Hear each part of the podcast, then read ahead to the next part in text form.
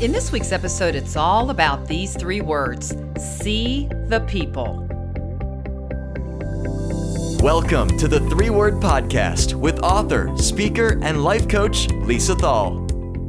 Well, if this is your first time joining the Three Word Podcast, a special welcome to you and thanks to all the loyal Three Word Podcasters.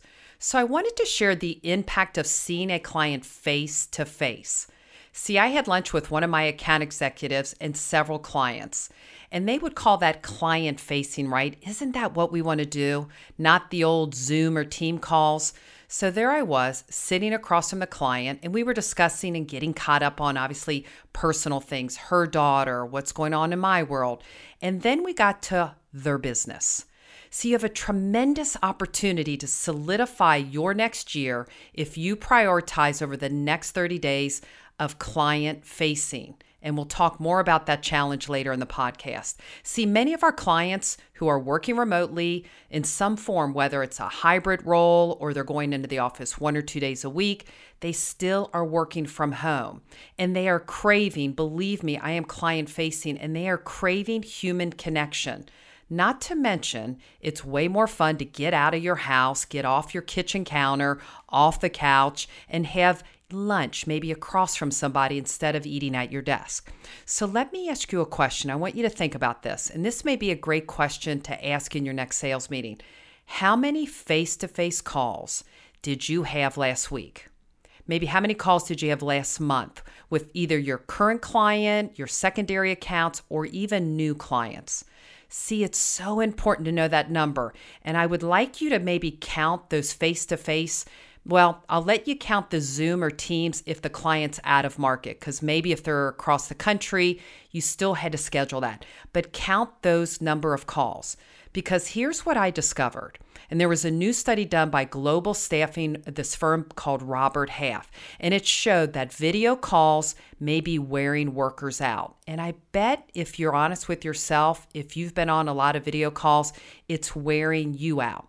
See, 76% of professionals surveyed said they participated in virtual meetings.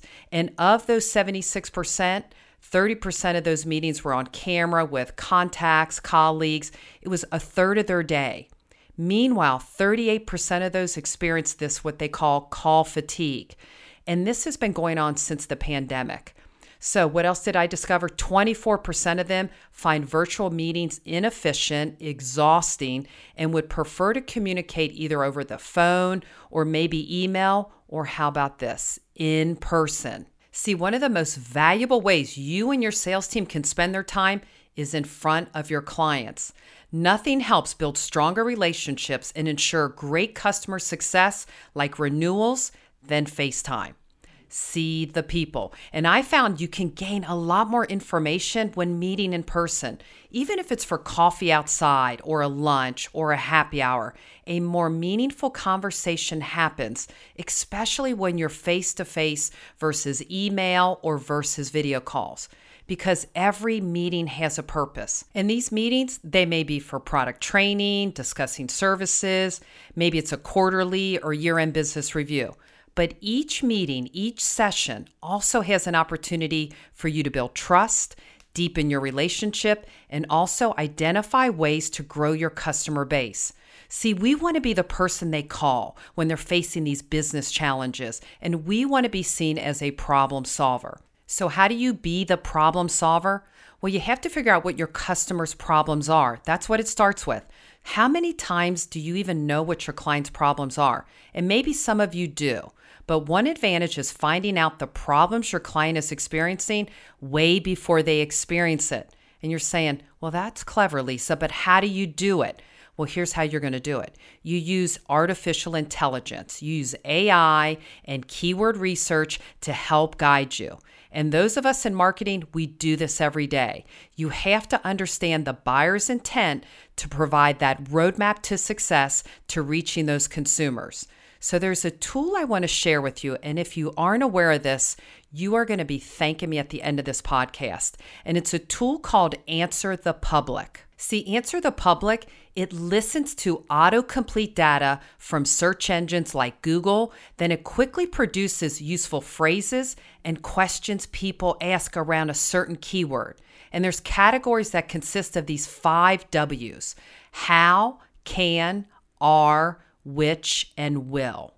It's incredible. It's great consumer insight you can use to create a more meaningful conversation and connect your product and service to your customers' needs. So, for example, I put in marketing and then I clicked on why is marketing important? That was a question that populated. And it gave me five reasons why marketing is important. For example, marketing informs. It's a way of attracting customers in a crowded marketplace. It also gives you a target audience that you need to target when you're in business. What was another reason? Marketing engages, it builds reputations, marketing helps you sell products and services, and marketing grows your business all quick reasons why marketing is important. See, you and your sales team, you can create so many ideas to help you discover so many reasons, again, why clients should meet with you. Find a way to start the conversation, make the competition irrelevant, and provide solutions to your clients' challenges. And here's something else you can do with your clients when you are client facing interview your client. This is a great way to encourage them to help them tell you not only what their challenges are, but more importantly, what problem you are solving for them. For example, you may want to ask them what good service looks like to them, or tell them to tell you a story as to why they do business with you. That's when you'll start hearing things like, you know what, you're a great listener, and you and your company provide solutions to my biggest business challenges. So you get an idea as why that customer does business with you. And here's one final thought I want to leave with you become a problem solver. And that's what we keep talking about during this podcast. How do you become a problem solver, not only today, but every day? Today is a great time for you to meet with your current clients and ask them, what are you looking at in the next month? In the next 90 days or even next year have things changed. You want to ensure that you're aware of any issues they're facing, challenges they may be experiencing. Like, for example, maybe they've got a new focus on a new product launch. Maybe they hired a new analytical CEO who needs to see the data on what you are currently doing for them. And the benefit of being a problem solver is that every innovation creates another opportunity to solve another problem. And every time a problem gets solved, they look to you to solve another problem. So here's a question I have for you How do we start seeing the people? Again, it's all about seeing the people, and we do it one person at a time. So I'm asking you to join me on what I was talking about earlier is the 30 30 challenge.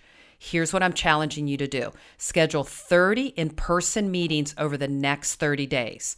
Discussions with your key accounts, your secondary accounts, your new accounts, but they've got to be face to face meetings. You have the tools you need to earn that conversation. Then the approach will be refreshing not only to your customers, but it'll also inspire you. It will build momentum with you. And I'll leave you with these three words. Again, the three words that can change your financial future are these three words see the people. Well, if you think someone could benefit from See the People episode, I invite you to share it, rate it, or subscribe for free at iTunes or Spotify so you don't miss out on the next Three Word Podcast. Find more episodes and get the book at threewordmeetings.com.